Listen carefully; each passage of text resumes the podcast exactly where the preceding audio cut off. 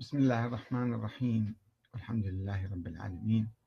والصلاة والسلام على محمد وآله الطيبين.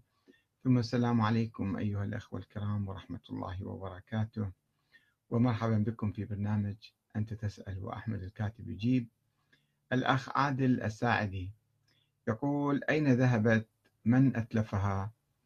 أين ذهبت كتب الأئمة من أهل البيت؟ أرجو أن تجدوا الجواب. كتبت في عهد الأئمة عليهم السلام. كتب تعتبر المصادر الرئيسية للمذهب وتعتبر من تأليف الأئمة عليهم السلام. هذه الكتب تسمى الأصول الأربعمائة. يعني أربعمائة كتاب من تأليف الأئمة عليهم السلام. هي المرجع والمصدر لتلقي جميع معارف الدين والدنيا. كتبت هذه الكتب في حياة الأئمة وتحت إشرافهم. فكر وتأمل جيدا كم ستكون قيمة هذه الكتب؟ افرض أن هذه الكتب الآن بأيدينا هل تتوقعون أننا سنلجأ للبحث في زوايا التاريخ؟ وهل نحتاج إلى فلسفة الشرقيين والغربيين كما تدرسه اليوم حوزاتنا؟ في عصرنا هذا التجأنا إلى علوم الشرق والغرب والمتفلسفة والمتصوفة وغيرهم لماذا؟ هل قصر أهل البيت عليهم السلام حوالي 300 سنة من حياة الأئمة علوم زاخرة وفيوضات نازلة. وسيد العطايا النازلة إلى هذه الأمة. جمعت في 400 كتاب. هي الأصول الأربعمائة. فمن أحرقها ومن أتلفها؟ هل لنا أن نتساءل وهل من مجيب؟ أليس سلسلة علماء الشيعة متصلة من يومنا هذا إلى عصر الأئمة بدون انقطاع؟ لماذا لم نجد أي أثر لتلك الكتب؟ لم يبق منها إلا بضعة كلمات هي الأندر من الكبريت الأحمر. لماذا كتاب سليم بن قيس الهلالي موجود الآن وبملايين النسخ منتشرة في بلاد الله العريضة وفي أغلب بيوتات الشيعة رغم الملابسات التي مر بها هذا الكتاب؟ بينما أهم وأعز وأجل 400 كتاب لم يبق منها ولو نسبة 10% بل ولو نسبة 1% لماذا؟ ومن المسؤول؟ كتاب سليم بن قيس كونه فيه ما لا يضرهم من ناحية وجانب ينفعهم ويضرنا وهو الطائفية. من ناحية أخرى فهو موجود بينما كنوز الأنوار وعلوم الأثر الأطهار لم لم يبقى لها أثر. أكتفي بهذه الكلمات والباقي عليكم. تأملوا وفكروا واسألوا واستفسروا لعلكم تجدون الإجابة. أدناه في الصورة معلومات عن الأصول الأربعمائة من كتاب أصول الحديث للدكتور عبد الهادي الفضلي ولله في خلقه شؤون. ما رأيكم أستاذنا بهذا الطرح؟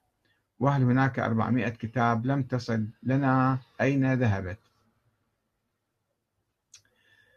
في الحقيقة يعني الأئمة ما كانوا يكتبون كتب. يعني لم يشتهر عن أي أحد منهم. أنه كتب كتابا لا في التفسير ولا في الحديث لما كانت تنقل أحاديث عنهم. وهناك أعتقد رسالة فقط صغيرة من عدة صفحات آه، وجهها الإمام الصادق إلى الشيعة في الكوفة. هذه الرسالة فقط المعروفة وغيرها لا يوجد. آه، أما الأصول الأربعمائة فهي روايات الأصحاب والأتباع والتلامذة الذين كانوا يكتبون بعض الأحاديث. الأصول الأربعمية ليست كتب يعني ضخمة إنما هي كراريس. وهذه جمعت في كتاب الكافي. كتاب الكافي الكليني اعتمد على هذه الكتب القديمة التي كانت متداولة بين الشيعة وضمنها في كتابه. وهي ليست محققة وليست مدققة لأن عندما نجي على الكافي نشوف الأحاديث اللي ينقلها عجيبة غريبة وفيها تطرف وفيها طائفية وفيها كل شيء. يعني ليس فقط كتاب سليم بن قيس الهلالي الذي اشتهر في القرن الرابع الهجري وتضمن موضوع الاثنى عشرية اسماء الأئمة الاثنى عشر. وهو كتاب علماء الشيعة الأوائل المشايخ مشايخ الطائفة يقولون هذا كتاب موضوع ومختلق وما يجوز الاعتماد عليه مثل الشيخ المفيد. يرفض هذا الكتاب. وكذلك كتاب الكافي أيضا. رغم أنه آه، جمعه الكليني في ما يسمى فترة الغيبة الصغرى. طيب إذا كان هو في فترة الغيبة الصغرى وعلى عهد النواب الأربعة مثلا وكان هو في بغداد أيضا فلماذا لم يتصل بهم ولم يعرض كتابه عليهم ولم يقدموا هذا الكتاب للإمام الغائب الثاني عشر لو كان موجود؟ حتى يصحح هذا الكتاب. وهذا الكتاب فيه مصائب وكوارث كما تعرفون. في كلام صريح عن تحريف القرآن وفي خرافات وفي أساطير وفي كل شيء. ولذلك علماء الشيعة ما يقبلون بهذا الكتاب اليوم. ومنذ مئات السنين حتى الأخباريين. العلامة المجلسي في مرآة العقول يعني يضعف أربعة أخماس هذا الكتاب. 9500 حديث من 16000 حديث ويقول 2000 حديث فقط صحيحة طيب علماء بعد ذلك جاءوا وأضعفوا المزيد من هذا الكتاب. ولا يزالون يضعفون وأي واحد يمكن يحقق في أكثر أكثر وأكثر ربما يجد ويكتشف أنه هذا أحاديث كلها أسطورية وخرافية ويمكن يبقى واحد بالمية من هذا الكتاب. وهو الكافي. 16 ألف حديث وما في أكثر من 100 حديث عن النبي صلى الله عليه وسلم عليه. فإذا الأئمة كانوا رواة عن عن النبي مثلا ويرفضون روايات البخاري ومسلم وأحمد وغيره.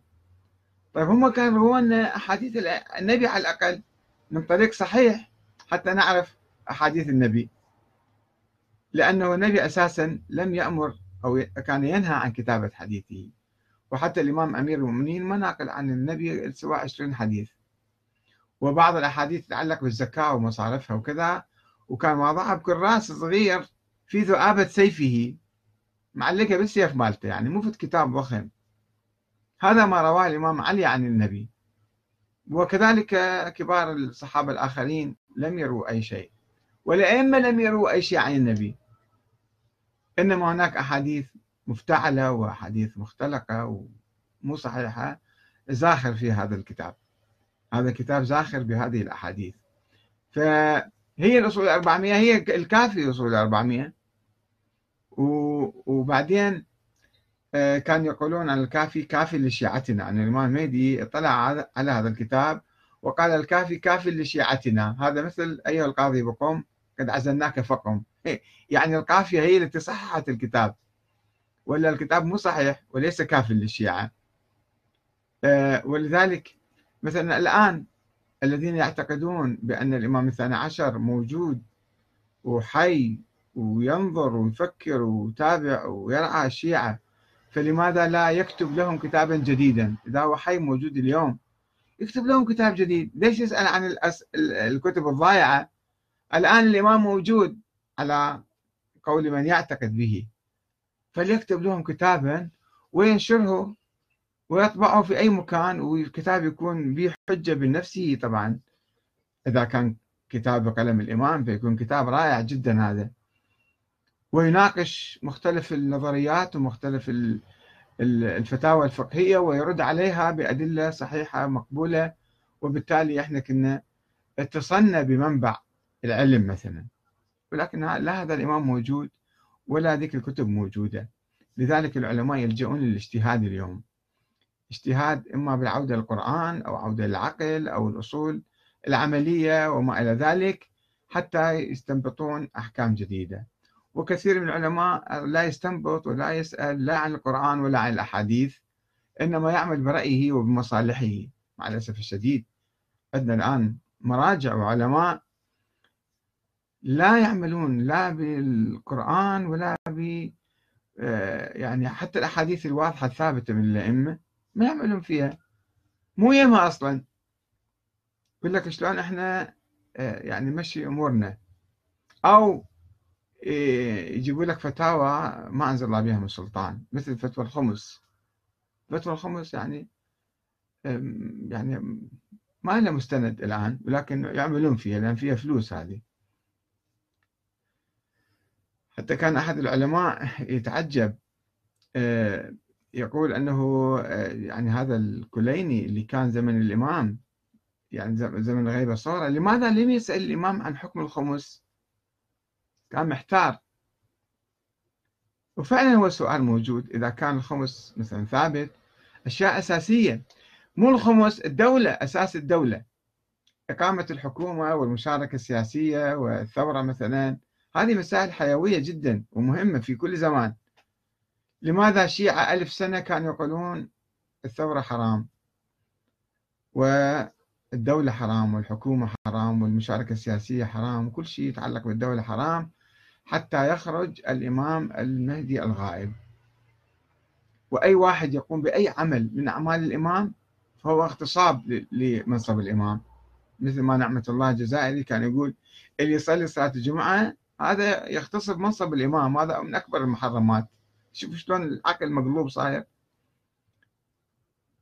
ف لماذا لا يصحح إذا هو موجود؟ لماذا لا يقول الصلاة حرام ولا واجبة أو بقية الأمور ما يتعلق بالدولة والثورة والحكومة والمشاركة السياسية وما إلى ذلك. ف سواء هذه الكتب كانت موجودة ولا مو موجودة إحنا الآن متى نستفيد من عندها؟ إحنا عندنا كتاب الله. يجب أن نلتف ونتمسك بكتاب الله. وما عدا كتاب الله كله يصير حكي كلام. كلام مو دقيق. كلام مو موثوق مو جاينا مسند. فهاي الثقافة هذا التراث الحديثي هذا تراث يعني من وضع البشر وليس من وضع الله لا من النبي ولا من القرآن الكريم من الله تعالى يعني. فما ي... ما يهم أنه نتأسف على هذا التراث وين راح وين اجوا ما ما موجود. لو كان الأئمة مهتمين به كان هم حفظوا مثل ما أحمد بن حنبل كان موجود في زمن الهادي وزمن العسكري وزمن الجواد وكتب كتاب مسند أحمد الإمام أحمد بن حنبل أو البخاري ومسلم أيضا كانوا في ذلك الزمان في القرن الثالث الهجري وكتبوا كتب. فماذا كان ينقص الأئمة أن يكتبوا كتب؟ ما كانوا مهتمين ما كانوا مهتمين بأن يكتبوا شيء معين أو ما عندهم شيء يقولوا الله أعلم. فلماذا إحنا نضخم المسألة ونجي الآن نلطم على رأسنا؟ وين راحت الكتب هذه؟ راحت ما موجودة. أو موجودة ما بها فائدة ومو ضعيفة. ضعيفة وما نقدر نستند عليها. شو تفيد يعني؟ المهم الشيء الموثوق اللي واصلنا هو القرآن الكريم. هذا يكفي. والسلام عليكم ورحمة الله وبركاته.